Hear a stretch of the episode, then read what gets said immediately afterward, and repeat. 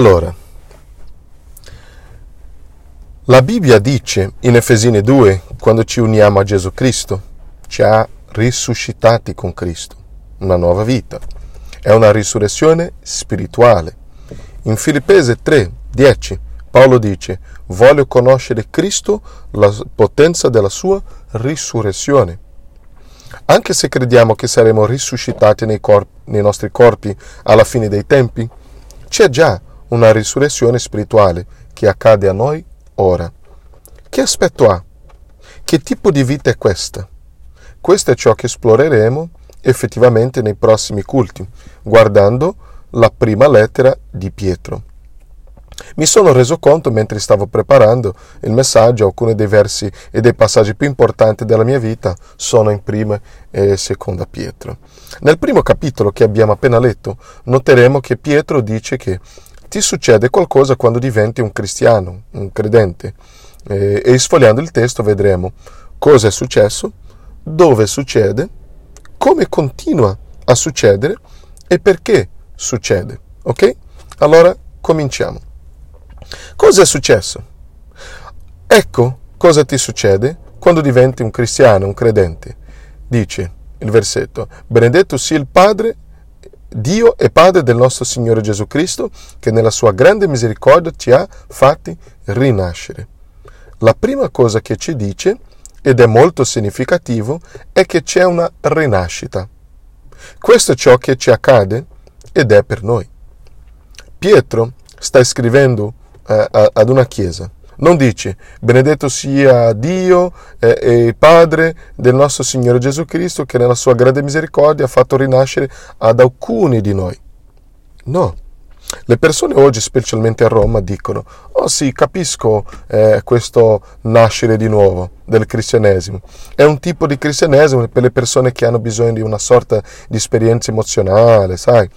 Eh, se hai avuto problemi della, nella tua vita, posso capire perché vorresti avere una sorta di esperienza profonda ed emotiva, tipo, ah, questo mi ha fatto rinascere, ah, ho rinato. Ma Pietro sta dicendo, no, non è un tipo eh, di, di, di cristianesimo. La nuova nascita è il cristianesimo. Ci sta dicendo, ognuno di noi che siamo eh, cristiani, ha ricevuto la nuova nascita. Perché? Perché se non hai ricevuto la nuova nascita, non sei un cristiano. Non è un tipo di cristianesimo, è il cristianesimo. Se non hai sperimentato la nuova nascita, non sei un cristiano. Quindi, cos'è la nuova nascita? Questa è la domanda. Ci sono nella Bibbia tante definizioni di cosa significa, ma lascia che ti faccia una, un riassunto su ciò che è la nuova nascita. È una nuova vita e una nuova identità. È una metafora. Nuova vita. Nascere fisicamente è una cosa, nascere spiritualmente è un modo di parlare di ciò che ci accade spiritualmente. È come essere nati, nascere di nuovo, una nuova vita e una nuova identità. Innanzitutto una nuova vita. Intendo dire che quando diventi, cristi- quando diventi, cristiano c'è un impianto di un nuovo tipo di vita. Significa che metti il suo spirito in noi. Dio mette la sua vita in noi, la sua stessa natura in noi. Le due cose che voglio dirti sono, da un lato, a volte che possono essere semplici, eh? non deve essere sempre drammatico, ma d'altra parte ciò che ci viene è stupendo, meraviglioso. Penso che sia molto importante se la Bibbia dice che ogni persona che è cristiana deve sperimentare la nuova nascita, dobbiamo dire immediatamente che ci sono un numero enorme di varietà di come ciò può accadere. Non dobbiamo limitare a dire che esiste soltanto un tipo di esperienza di conversione che tutti devono in qualche modo rispettare. Lascia che ti dia eh, eh, eh alcuni esempi per mostrarti quanto possono essere diverse. David Martin Lloyd Jones fu un predicatore nel centro di Londra per molti anni nel XX secolo. Predicò nella cappella di Westminster. Eh, la cappella di Westminster è, è, è questa grande chiesa uh, a Buck, Buckingham Gate, eh, fuori del palazzo di Buckingham. proprio nel centro di Londra. Lui racconta questa storia nelle sue lezioni di predicazione. Una domenica sera c'era un uomo così scoraggiato da suicidarsi e stava camminando per le strade di Londra. Mentre si dirigeva verso il Tamigi per buttarsi, stava cercando un ponte per lanciarsi dentro. Era un suicida. Mentre stava andando, questa è una storia vera, tra l'altro, era una domenica sera e la cappella di Westminster, Westminster aveva i culti di domenica sera. Le finestre erano aperte e lui sentì la musica e questo gli diede una sorta di speranza. Disse, penso che entrerò. Quindi entrò, si sedette, ascoltò la parola di Dio predicata e alla fine divenne cristiano. È piuttosto drammatico, no? Giusto? Stava per uccidermi, poi sono andato in una chiesa, sono entrato, ho sentito la parola e mi sono convertito. È drammatico, molto drammatico. Tuttavia, un'altra storia. Conosco un uomo, già nei suoi 90 anni, che questa, questo è ciò che lui racconta che gli è successo. Lui ricorda quando iniziò ad ascoltare il, eh, il predicatore nei culti serali, in cui sua moglie lo trascinava e mentre ascoltava il sermone era come se nulla avesse sentito eh, che gli piaceva praticamente tutto ciò che pensava fosse stupido. Ha detto che non credeva quasi a niente da quando era ragazzo. Si rese conto circa un anno e mezzo dopo, eh, eh, dopo essere stato continuamente trascinato da, dalla sua moglie, eh, credeva praticamente in tutto ciò che il pastore stava dicendo. Guardò indietro e chiese, che cosa è successo? Si rese conto molto lentamente, molto lentamente, poco a poco, all'improvviso un argomento aveva un senso. Eh, va bene, penso di crederci. Un altro argomento aveva un senso. Beh, penso di crederci. Poco a poco arrivò a credere sempre di più alla fede cristiana, fino a quando non si rese conto circa un anno e mezzo dopo che in realtà ci credeva. Ci credeva davvero. Stava pure pregando. si era reso a Cristo, ma se gli avessi chiesto in che giorno, in quale settimana o, in, o anche in quale mese, non lo sapeva precisare. Da qualche parte arrivò la nuova vita, ma non riuscì nemmeno a dire quando. Un altro esempio, un esempio piuttosto famoso e interessante è la storia di Sara Santos. È cresciuta in un ambiente cristiano eh, in una famiglia di credente, ha sentito le storie di Gesù e ogni volta eh, che riusciva a capire un po' di più, eh, perché cresceva in quell'ambiente. Eh, così cosa capiva? Ci credeva poco a poco. Quindi da qualche parte all'età di tre anni si rese conto, eh, io ho una fede, ci credeva. Non riusciva mai a ricordare quando non ci credeva. Ad un certo punto, poco a poco, all'età di tre anni. Poi certo, c'è stata una crescita nella fede. Quando è successo? Non lo sa, ma ha sperimentato una nuova vita. Vedi? La nuova nascita può essere drammatica o può essere incredibilmente semplice. E non dobbiamo insistere sul fatto che accada sempre nello stesso modo. Vorrei fare un po' di greco adesso. Eh?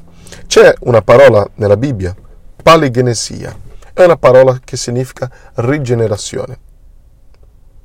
Paolo dice nel libro di Tito, quando nasciamo di nuovo sperimentiamo la rigenerazione, che è un altro modo di dire rinascita, rigenerazione. Usa la parola nel libro di Tito, paligenesia. Se vai a Matteo 19, 28, Gesù dice che la nuova creazione, quando il figlio dell'uomo sarà seduto sul trono e chiunque avrà lasciato case o fratelli o sorelle o padre o madre o moglie o figli o campi a causa del mio nome, ne riceverà cento volte tanto ed erediterà la vita eterna. Gesù sta dicendo che un giorno tornerà e si siederà sul trono e tutto sarà sistemato. Lo chiama il rinnovamento di tutte le cose, di tutte le cose. Il potere di Dio alla fine dei tempi, quando Gesù tornerà e tutto ciò che è deformato in questo mondo sarà spassato via. Tutta la sofferenza sparirà, tutta la morte sparirà, tutta la, la deformità sparirà, tutte le lacrime verranno eh, eh, asciugate. Pensa al potere che verrà esercitato in quel momento per rendere perfetto tutto nel mondo. Il rinnovamento di tutte le cose. Indovina quale parola Gesù usa lì? Al rinnovamento di tutte le cose, alla paligenesia, quando il figlio dell'uomo siede sul suo glorioso trono. La paligenesia che significa la grande rigenerazione di tutte le cose. Paolo ha l'audacia di usare la stessa parola per parlare dell'enorme potere alla fine dei tempi che renderà tutto veramente nuovo. E questo potere entra nella tua vita ora. È un anticipo, ma è lo stesso potere che rinnoverà il mondo alla fine dei tempi. Entra nella tua vita adesso, attraverso la fede in Gesù Cristo. Conosci il potere di cambiare la tua vita? Di cambiare la vita che hai? Vuole che tu sappia, che tu lo sappia, tutti in questa stanza che hanno vissuto la nuova nascita, stai sopportando cose che forse non dovresti sopportare. Il potere per cambiare le cose nella tua vita che sono difficili da cambiare, tu ce l'hai già. La paligenesia è in te. Questo è il motivo per cui viene utilizzata questa metafora. La nuova nascita è una metafora che non solo quando diventi un cristiano ottieni una nuova vita. In secondo luogo, ottiene una nuova identità. In che modo? È un po' come quando nasce eh, una persona, eh, è una nuova persona, giusto? certo, eh, in molti modi, quando diventi un cristiano, sei tu, ma non sei davvero tu. Sei tu, ma in un processo di perfezionamento. Sei quasi come una persona nuova, perché i cambiamenti alla fine possono, possono essere enormi, giganti. Eh? Molto spesso inizia piccolo, proprio come i bambini iniziano piccoli.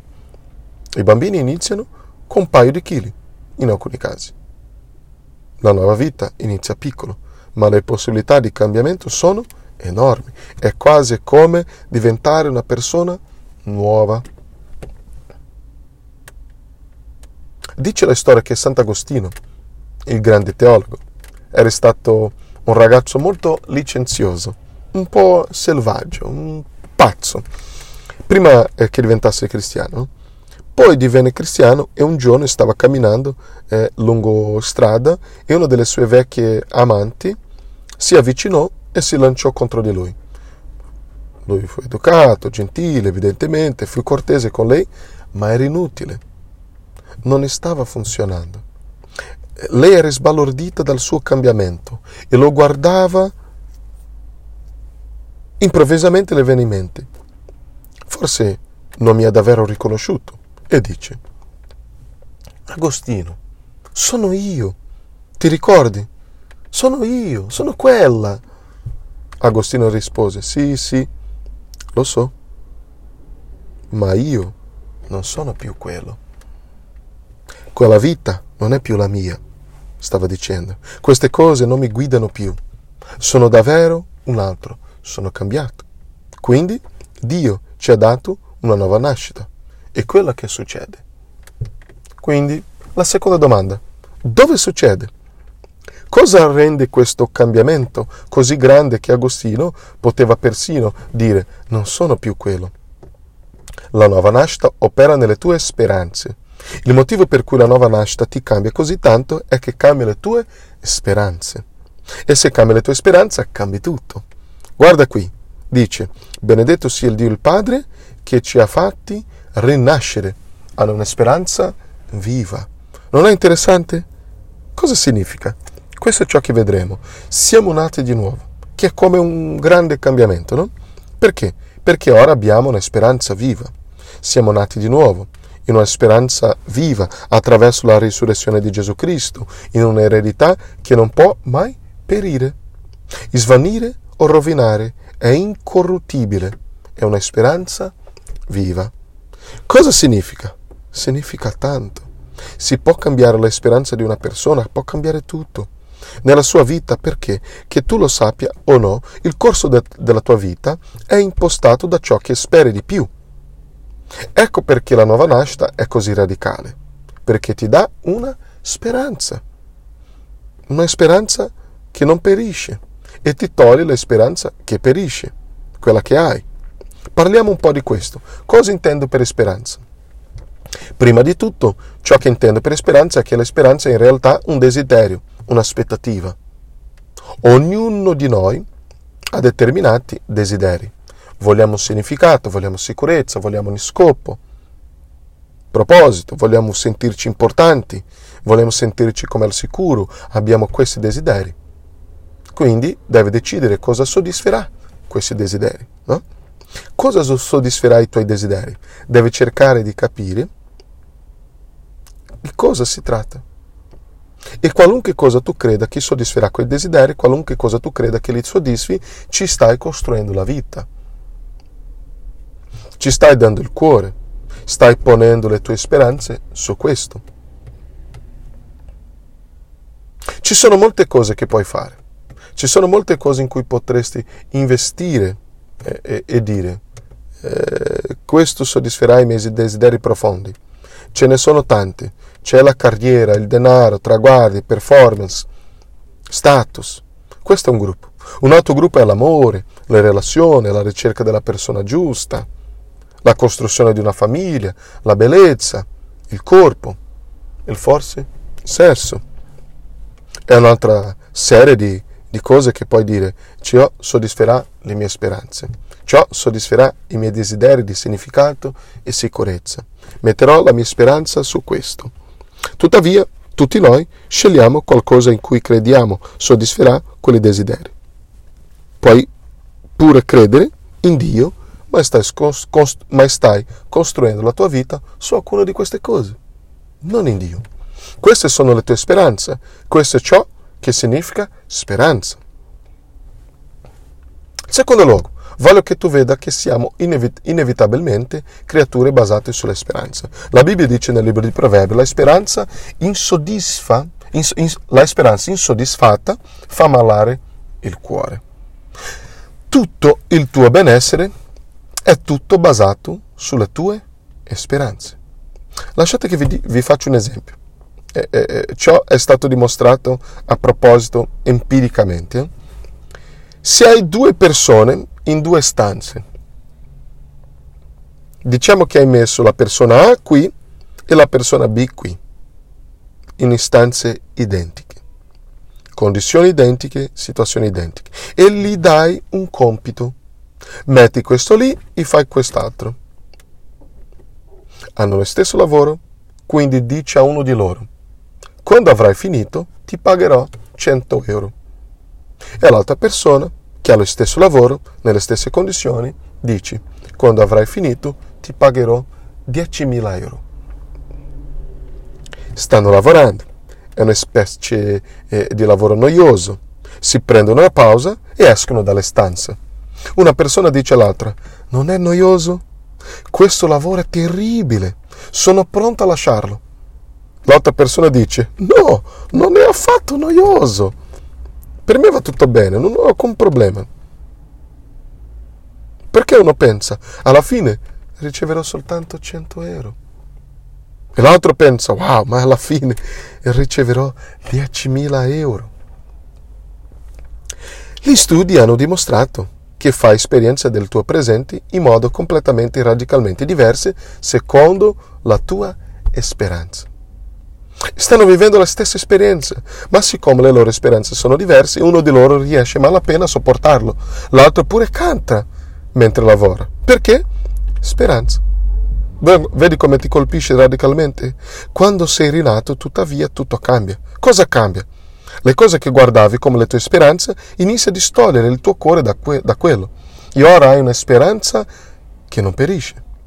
Il tuo lavoro perisce è corruttibile, tutto il resto è corruttibile, ma non questa speranza. E questa speranza è così potente che più ci mette ad avere il cuore. A proposito, eh, questo richiede tempo, come vedremo. È un modo per dire semplicemente adoro queste cose, ma la mia speranza è in Cristo. Questo è davvero ciò su cui stai, sto costruendo la mia vita. Posso dirlo di nuovo? Anche se è un anticipo, un preannuncio della nostra eh, eh, incorruttibile eh, speranza, quella che non perisce, è più eccitante, è più appagante del retrogusto di aver costruito la tua vita su tutte queste altre cose. Ed è lì che accade la nuova nascita. Cambia le tue speranze. Come continua a succedere? Non voglio dire che la nuova nascita continui davvero a succederti. O sei nato di nuovo o non lo sei. Quello che intendo dire è che la, na- la vita che arriva con la nuova nascita cresce. Come? Ci sono molti modi per farlo. Non voglio che tu pensi che questo sia l'unico, l'unico modo, ma primo Pietro è particolarmente bravo a parlare di qualcosa. Uno dei modi migliori. In effetti, uno dei modi principali in cui tutte le persone crescono nella loro speranza e diventano più simili a Cristo, diventano più vivaci, più gioiosi è attraverso la sofferenza. Guarda i prossimi versi. Versetto 6. Perciò voi esultate, anche se ora per breve tempo è necessario che siate uh, afflitti di svariate prove, affinché la vostra fede, che viene messa alla prova, che è ben più preziosa dell'oro che perisce, e tuttavia è provato con il fuoco, sia motivo di lode, di gloria, di onore, al momento della manifestazione di Gesù Cristo. Cosa sto dicendo? Ecco cosa sta dicendo. Guarda la prima fase. Perciò voi esultate.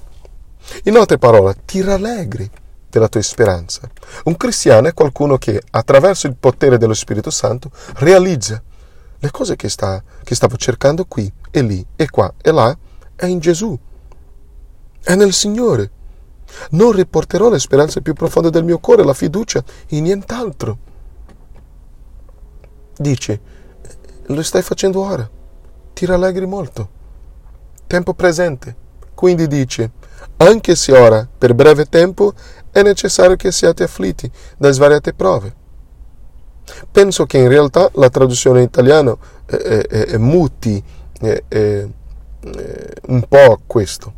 Ma guarda attentamente. La parola afflizione significa che sei in agonia. È una parola forte, che significa che stai soffrendo. Ma nota cosa dice. Ti rallegri. Non è tempo presente? In tutto questo voi esultate. Presente. Anche se in questo momento stai soffrendo. Non dice voi esultate, ma ora siete afflitti. No, voi esultavate, ma ora siete afflitti. Non dice perché esultate non provate ad avere afflizione. Niente affatto. Dice stai piangendo delle tue afflizioni, sei in agonia, ti senti ferito, eppure ti rallegri ancora. Sono entrambi presenti. E, se è vero, dice, quando piangi per l'afflizione, continui ancora a guardare le tue speranze. Stai ancora a guardarla. Fai ancora tutto il possibile per ricordare a te stesso quello che sei in Cristo, nonostante l'afflizione che vivi. È come mettere l'oro in fuoco, in un fuoco. Diventi una persona di, un, di grande equilibrio, equilibrio, di maggiore gioia, di maggiore fede. Diventi come loro. Dici, eh, ma com'è possibile? Pensa a ciò che abbiamo appena detto sulle speranze. Se costruisci la tua vita su qualcosa oltre Dio, la sofferenza può distruggerti. Se costruisci la tua vita sul tuo lavoro, perdi il tuo lavoro, ti sentirai distrutto perché la tua vita era basata sul lavoro. Se costruisci la tua vita sulle tue relazioni e succede qualcosa, verrai distrutto perché non hai altra vita se no le tue relazioni. Se costruisci la tua vita su qualcosa che non sia Dio, la, soffer- la sofferenza distruggerà semplicemente la tua vita. Ma se costruisci la tua vita su Dio, allora la sofferenza ti spingerà più a fondo vera, nella tua vera gioia, ti spingerà più a fondo nella tua vera speranza, ti mostrerà qual è la tua vera speranza attraverso la preghiera, la comunione con altri cristiani, attraverso le prove. Scoprirai che con passare del tempo la sofferenza, per quanto difficile, ti sta portando alla vera gioia e quando esci dall'altra parte sarai più stabile, sarai più forte, sarai più equilibrato e sarai più vivace di quanto non fossi mai stato prima. Non è l'unico modo, ma è uno dei modi principali in cui questa nuova vita che ti viene incontro nella tua nuova nascita continua a crescere. Nella sofferenza. Costruisci la tua vita su qualcosa oltre Dio e la sofferenza ti distruggerà. Costruisci la tua vita in Dio e la sofferenza ti spingerà di più nella tua gioia. Ultima domanda. Perché succede? Perché tutto questo è possibile? Oppure come, come può dire Pietro se sei eh, un cristiano, un credente, la tua speranza non perisce? Come può dircelo? Falliamo. L'uno all'altro, falliamo con Dio e falliremo l'uno all'altro e falliremo con Dio. Gesù dice, ama il tuo prossimo come te stesso, ama Dio con tutto il tuo cuore, anima, forza e mente. Questo è ciò che Dio vuole da te. Io e te non riusciamo a farlo perfettamente, no? E noi non ce la faremo mai. Perfettamente. In che modo allora Pietro può prometterci una speranza che non perisce? Se c'è un fallimento? Questa è, spera- questa è l'essenza di tutto. Il problema con ogni altro tipo di speranza è che perisce. Ogni albero qui sta cadendo. E vi ho raccontato già la storia del taglialegna e la mamuccello. Allora c'era un boscaiolo, un taglialegna, un uomo, un taglialegna, e questo taglialegna sapeva che nelle prossime settimane avrebbe dovuto abbattere tutti gli alberi del bosco. Ma guardò su di uno degli alberi e vide una mamuccello che stava cominciando a fare il suo nido e presto avrebbe deposto le sue uova eh, e, e poi avrebbe avuto i suoi pulcini. E il taglialegna sapeva che sarebbe stato orribile per la mamuccello, perché quando avesse abbattuto quell'albero eh, sarebbero morti. Quindi andò da quell'albero e iniziò a colpire quell'albero con il lato dell'ascia, pa, pa, scuotendo l'albero. E la povera mamma, uccello, era lì che tremava, fino a quando non ce la fece più, volò su un altro albero e iniziò a fare il suo nido lì. Quindi, cosa ha fatto il taglialegna? Andò su quell'altro albero e cominciò a fare la stessa cosa, a colpire l'albero e a scuoterlo, finché la mamuccello, che non ce la fece più, volò su un altro albero e rincominciò a fare il suo nido. E cosa succede? Indovinate? Il taglialegna andò di nuovo su quell'altro albero e colpì di nuovo quell'albero, e scosse di nuovo quell'albero e disturbava eh, eh, la mamuccello nuovamente. A cosa stava pensando quella mamuccello? Immaginate. Guardava in basso e pensava, ma qual è il problema di quest'uomo? Perché ce l'ha con me? Non riusciva a capire perché quell'uomo le stesse facendo questo ma alla fine è volata su un'alta roccia e ha iniziato a fare il suo nido su quella roccia. E in quel momento il boscaiolo sapeva che la mamuccello adesso era al sicuro e se ne andò. Tutti gli alberi di questo mondo un giorno cadranno. Il tuo successo, la tua carriera, il tuo lavoro, la tua apparenza scomparirà sicuramente. Le persone che ami cambiano città, se ne vanno, muoiono. Ogni albero di questo mondo un giorno cadrà. E quando le delusioni arrivano, non limitarti a, su altro, eh, a volare su un altro albero. Gesù Cristo è la roccia. Dio vuole che tu costruisca il tuo nido, la tua vita sulla roccia, perché tutti gli alberi di questo mondo cadranno stanno per cadere. Com'è possibile poi per noi credere che in realtà abbiamo questa eh, eh, incorruttibile speranza, questa speranza che non perisce? Ogni altra speranza è corruttibile. Questo è il nostro problema. Continuiamo a perdere cose. Più invecchi, più lo vedrai. Quando sei più giovane, giovane molto spesso non ci credi davvero. Tu credi, eh, se vado in questa scuola che voglio, se ottengo il lavoro che desidero, allora sarò felice. Sarò felice. Non capisci quanto siano profondi i tuoi desideri. Il tuo cuore ha desideri per cose che nulla in questa vita potrà mai soddisfare. Non capisci la grandezza della tua anima. Non ti rendi conto di quanto siano profondi quei desideri. E la cosa migliore che Dio possa eventualmente fare per noi è scuoterci, come ha fatto quel boscaiolo, quel taglialegno. Perché? Perché dice, voglio davvero che tu abbia una speranza che non perisci. Ogni altra speranza cadrà, è passeggera, perirà. Come può essere incorruttibile? In che modo Dio può garantire quando n- non viviamo come dovi- dobbiamo e dovremmo vivere? Non lo meritiamo. Ecco il motivo. Alla fine dice, intorno a questa salvezza indagarono e fece, fecero ricerche i profeti che profetizzarono sulla grazia a voi destinata. Essi cercavano di sapere l'epoca e le circostanze cui faceva riferimento lo Spirito di Cristo che era in loro, quando anticipatamente testimoniava delle sofferenze di Cristo e delle glorie che dovevano seguirle, coloro che vi hanno predicato il Vangelo mediante lo Spirito Santo inviato dal cielo, cose nelle quali gli angeli bramano penetrare con i loro sguardi. Qual è il Vangelo che i profeti rivelarono, che gli apostoli predicavano? Qual è il Vangelo? Che Gesù Cristo ha sofferto. Ha sofferto. È venuto come Messia, non in trionfo, ma in debolezza, per soffrire. Questo è il motivo per cui la tua speranza non perisce, perché Gesù Cristo è morto al posto tuo. La tua speranza, la mia speranza non perisce perché Gesù Cristo è morto. Quello che doveva perire, quello che doveva morire, è morto.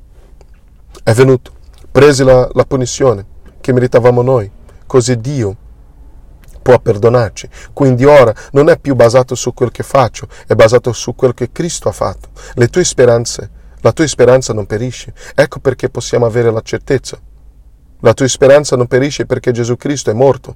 Non è sorprendente quando dice che gli angeli bramano penetrare con i loro sguardi? Ti rendi conto che gli angeli esistono da migliaia, da migliaia di anni, milioni di anni, forse miliardi di anni? Non lo sappiamo. Ma ecco cosa interessante. Dice che gli angeli non si stancano mai di pensare e di guardare il Vangelo, ciò che Gesù, Cristo, ha fatto per te. Non pensi che a questo punto continuare a guardare il Vangelo sarebbe noioso dopo miliardi di anni? Perché gli angeli non dicono, oh sì, il Vangelo, eh, lo so da milioni di anni? No. Dice, angeli che bramano, anche bramano. La parola bramare è una parola forte, significa desiderare molto qualcosa. Non c'è niente di più grande per un angelo che guardare cosa ha fatto Gesù Cristo per salvare l'umanità. E ogni giorno vedono una nuova gloria. Ogni giorno vedono una nuova applicazione o implicazione. Hai capito? È così che guarirai il tuo cuore dallo spirito esistenziale che hai fino a quando non riposi le tue speranze nella speranza viva, nella speranza che non perisce. Continua a guardare il Vangelo, guardalo ancora e ancora e ancora questo guarirà il tuo cuore. Preghiamo. Padre, grazie per la speranza che ci hai dato, la speranza viva in cui siamo rinati. Ora mentre continuiamo ad adorare insieme, ravviviamo le nostre speranze. Aiutaci a vedere cosa hai fatto per noi. Insegnaci a somigliare agli angeli nel Vangelo, fino a quando non saremo cambiati sempre di più nella somiglianza di tuo Figlio Gesù Cristo, nel cui nome preghiamo. Amen.